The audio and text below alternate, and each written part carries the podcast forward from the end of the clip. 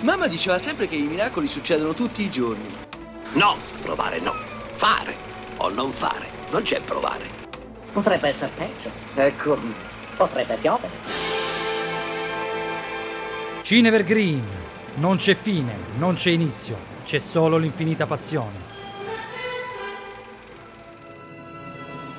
Comincia il gioco. Chi c'è c'è, chi non c'è non c'è. Ihr seid nur aus einem einzigen Grund in dieses Lager transportiert worden? Si vince a mille punti. Il primo classificato vince un carro armato, vero? Um zu arbeiten. Beato lui.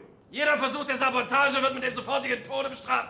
Ogni giorno vi daremo la classifica generale da quell'altoparlante là. All'ultimo classificato verrà attaccato un cartello con su scritto asino, qui, sulla schiena. Ihr habt die Ehre, für unser großes deutsches Vaterland arbeiten zu dürfen? Noi facciamo la parte di quelli cattivi cattivi che urlano. Chi ha paura perde punti. Drei Grundregeln solltet ihr nie vergessen. In tre casi si perdono tutti i punti. Li perdono. Uno, quelli che si mettono a piangere. Due, quelli che vogliono vedere la mamma. Tre, quelli che hanno fame e vogliono la merendina. Scordatevela!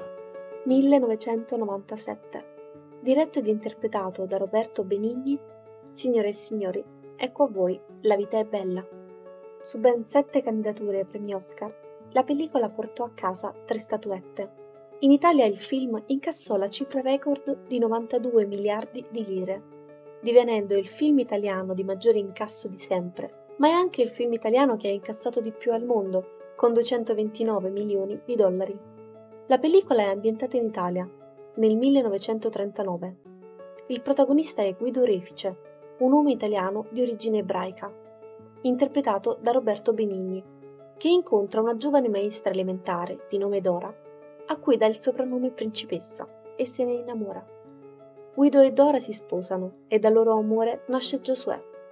Cinque anni dopo, siamo nel 1944, nel pieno della Seconda Guerra Mondiale e delle persecuzioni contro gli ebrei. Perché i cani e gli ebrei non possono entrare, babbo? E loro gli ebrei e i cani non ce li vogliono, eh? ognuno fa quello che gli pare Giosuè. Eh? Là c'è un negozio, là c'è un ferramenta, no? Loro per esempio non fanno entrare gli spagnoli e i cavalli. Eh, e cosa? Là c'è un farmacista, no? Ieri ero con un mio amico, un cinese che ha un canguro.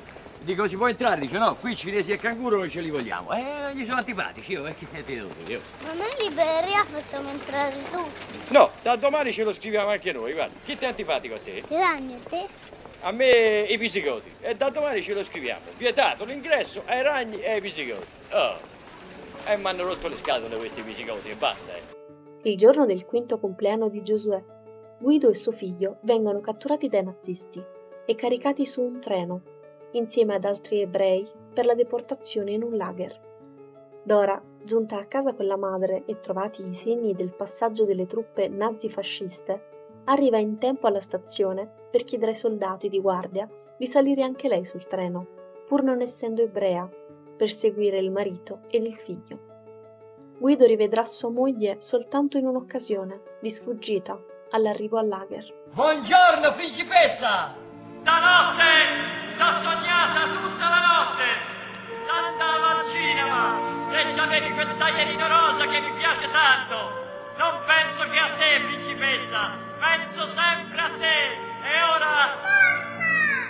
Pur di proteggerlo dagli orrori della realtà, Guido racconta a Giosuè che stanno partecipando ad un gioco a premi, in cui si dovranno affrontare numerose prove per vincere un carro armato vero. Ma mentre Guido gioca con suo figlio, lo spettatore assiste con il protagonista agli orrori dei lager e alla brutalità a cui gli ebrei furono sottoposti. Durante le riprese, Benigni affermò: La gente mi diceva di fare attenzione, perché era un'idea molto estrema. Temevo di offendere la sensibilità dei sopravvissuti. La vita è bella è il racconto di un uomo, di un grande amore e del tentativo di un padre di salvare l'infanzia di suo figlio giocando sull'orrore che lo circonda. Martina Esposito, per Cineuni.